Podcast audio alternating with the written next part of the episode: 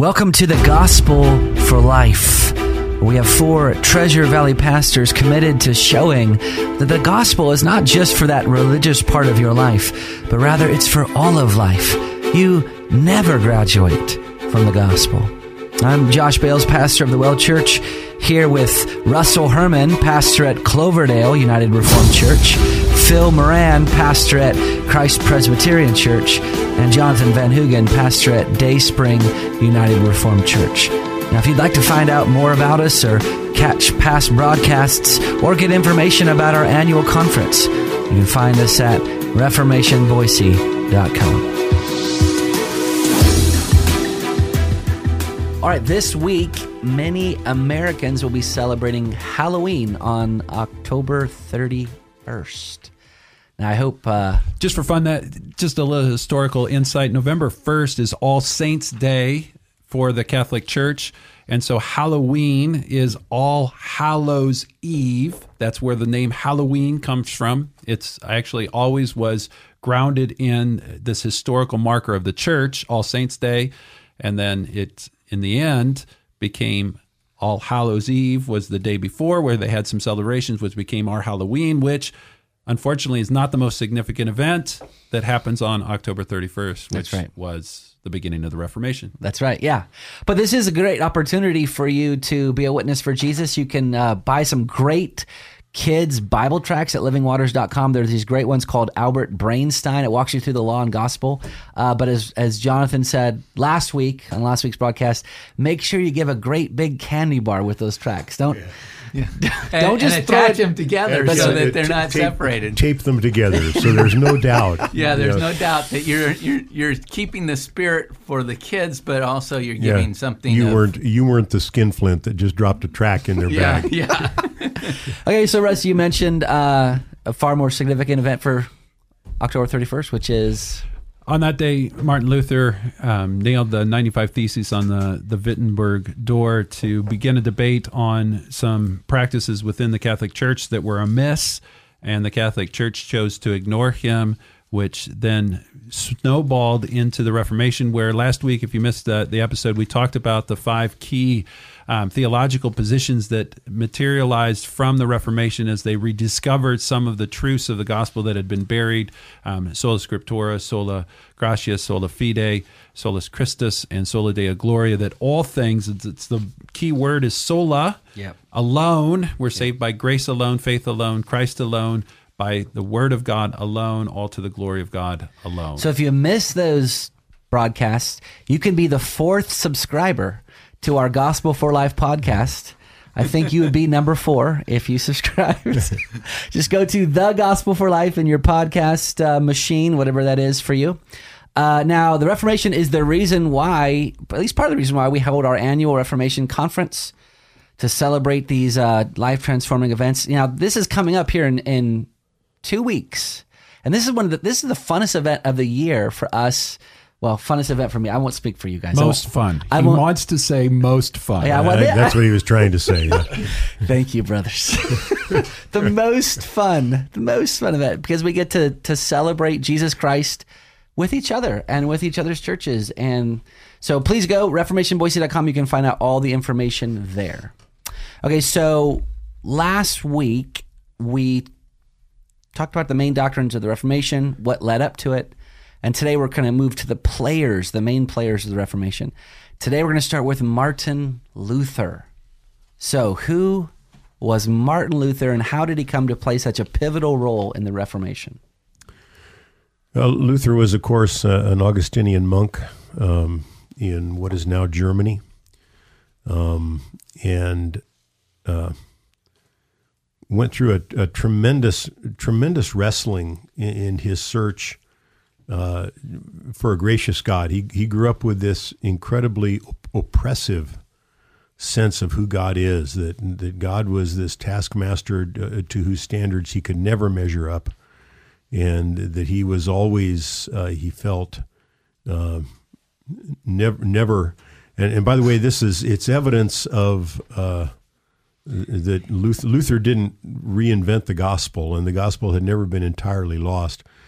Uh, Luther, before his spiritual breakthrough, uh, would go to his confessor. Within the Augustinian order, every monk had a confessor, and Luther would go to his confessor, who was named Staupitz, and he would just pour his heart out and, and try to examine every single detail of his life. And, and uh, uh, Staupitz began to see in Luther that Luther didn't understand grace, that that he, he, that he had that the grace of God had never moved on his life. He had never understood it. He's trying to root out every single little sin. And Staupitz said, you know, good grief, you know, go back and, and do some real sinning and then come back here and confess. Go kill your parents or something. He actually said that.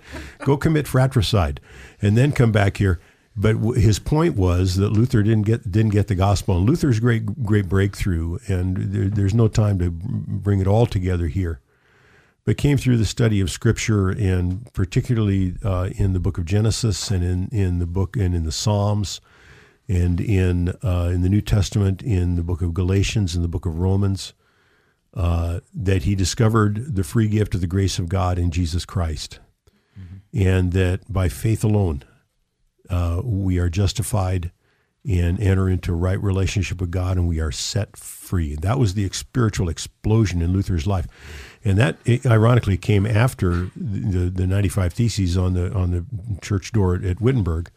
Um, and maybe some of the other guys can can fill in here. But I th- I think Luther's great contribution uh, among and there's so, there's so many, uh, but Luther's great contribution is a rediscovery of by his, and by his own experience, his own spiritual experience of the free gift of God's grace given through Jesus Christ. That was a spiritual explosion in his own heart, in his own life, and he became uh, a, a, a, a, powerful ambassador uh, for the power of the grace of God. I think it just should be noted that before he became an, a monk, he has actually Luther had already um, earned a bachelor degree and he had already earned a master's degree. Yeah, and he was just getting ready to pursue a doctorate in. And the, at that time period, there were really only three main degrees that you got um, something in: law, medicine, or theology. And he was pursuing his his doctorate in um, in law. Right when he was disrupted his life was disrupted by that that thunderstorm and then he became this monk so he wasn't an ignorant monk is all my point is that he was yes. he was already very highly educated um, and that was part of what god used um, for the the furtherance of some of the beliefs that or doctrines that were rediscovered by Luther that Phil has already talked about that God used this trained mind to to do the work um, of the the theology of, of the Reformation. So, what provoked Luther to stand up against the? I mean, there was some sort of provocation, standoff between Luther and the Roman Church, right? Yeah, um, and maybe one of you guys wants to jump in. I've probably talked enough, but um, Luther's Luther's initial clash with Rome came over the sale of indulgences. At that time, the Roman Church was raising money to build a big new church in Rome, St. Peter's Basilica, which is still there, one of the most gorgeous uh, church buildings uh, in the world. Um, and at that time, uh, the Roman Church was raising money, and they were they were uh, gathering money from all over the Christian world by the sale of indulgences, and it, the, that was uh, the offer of forgiveness of sins by payment. Yeah, that you could get a you could get a soul of a loved one out of purgatory by drawing on what was called the treasury of merit uh, that this had been built up by Christ and the saints. And uh, none of this is in Scripture, by the way, but it was a belief taught by the church.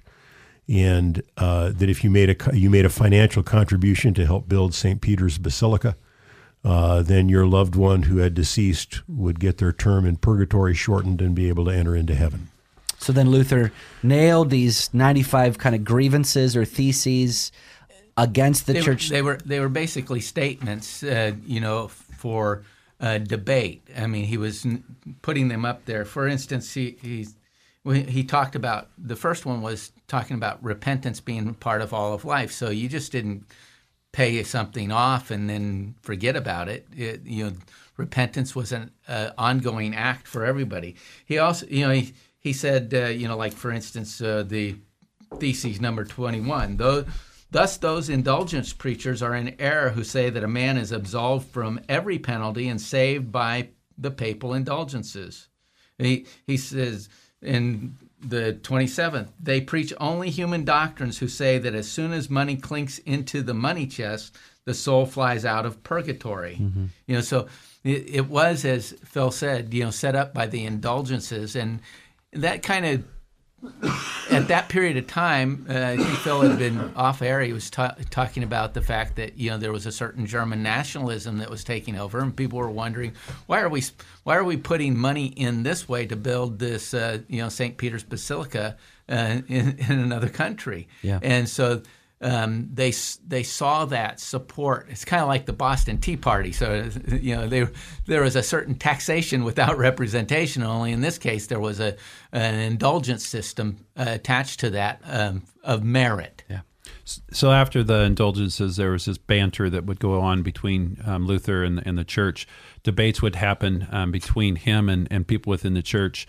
And what happened is, as those debates went on and on, um, what was was happening in Luther as he was being pushed to to then move towards what became known as the the solas of the Reformation. And in 1520, he had um, some very productive years of writing. He wrote lots of pamphlets, but he wrote three books during that time period, and one of them um, really captures the essence of the Reformation of justification by by faith alone, um, by grace alone, through faith alone, and it was that that eventually would lead to the the Pope um, excommunicado. Yeah. Yeah, yeah. And he has this papal bull that Luther is going to burn, and he brought before this diet of, of Worms, where he is. Now that's spelled diet of worms. Worms, yes. So then he is only asked two questions at the diet. One, on, on the table in front of him are all of his works, and they ask him, Did you write these? And he says, Yes. Will you renounce them? And Luther says, I want a day to think about it. Mm-hmm and he comes back and he's wrestling in his room and he asks the question am i uh, um, am i alone wise? Can it be true that i am standing against the, the, the church and i'm actually correct? And he's trying to figure out if, if, if this is, is if he is, is, is he being true to the word of god? And he comes back the next day and, and actually in essence quotes john huss. Mm-hmm where he, he says, if you can prove to me from Scripture that I'm wrong, I'll recant. And that's what John and, Huss and, had said. And John yes. Huss had lived 100 years before right. and mm-hmm. had discovered, uh, you know, the, the, the gospel mm-hmm. and the testimony of Scripture mm-hmm. and actually was moved by that. Uh, and and so when he died, when John Huss died, he says, You're going to kill Huss, his name Huss was goose. You're killing the goose, but someday a, a swan is going to speak and you will not be able to stop him. And mm-hmm. in essence, Luther is that fulfillment. Uh, mm-hmm. Here's a hundred years later, he's standing up against uh, those that had mm-hmm. put Huss to death. Yeah, and he says, "I can't recant." Yeah. Right. And then he unless you can show me by scripture and plain reason. Yeah. Right. I'm convinced uh, unless I'm convinced by sacred scripture or evident reason, for I do not trust either in the pope or in the councils alone, since it is well known that they have often erred and contradicted themselves. I cannot recant because my conscience is held captive by the word of God, and to act against conscience is neither right nor safe. Here I stand, God help me, I can do no other. That was his statement. Mm-hmm. He's yep. made an outlaw. He leaves and he's kidnapped, quote unquote, by Frederick the Wise, and he's holed up in the castle of Wartburg. And it's at that point that he begins translating the, the Bible into German. And he is prolific in his writing and his teaching and his work. And that really is when the, the Reformation explodes. That's right. Well, you've been listening to the Gospel for Life. We hope that you go to ReformationBoise.com, sign up for our upcoming conference. It is just two weeks away, November 8th and 9th. Go to ReformationBoise.com.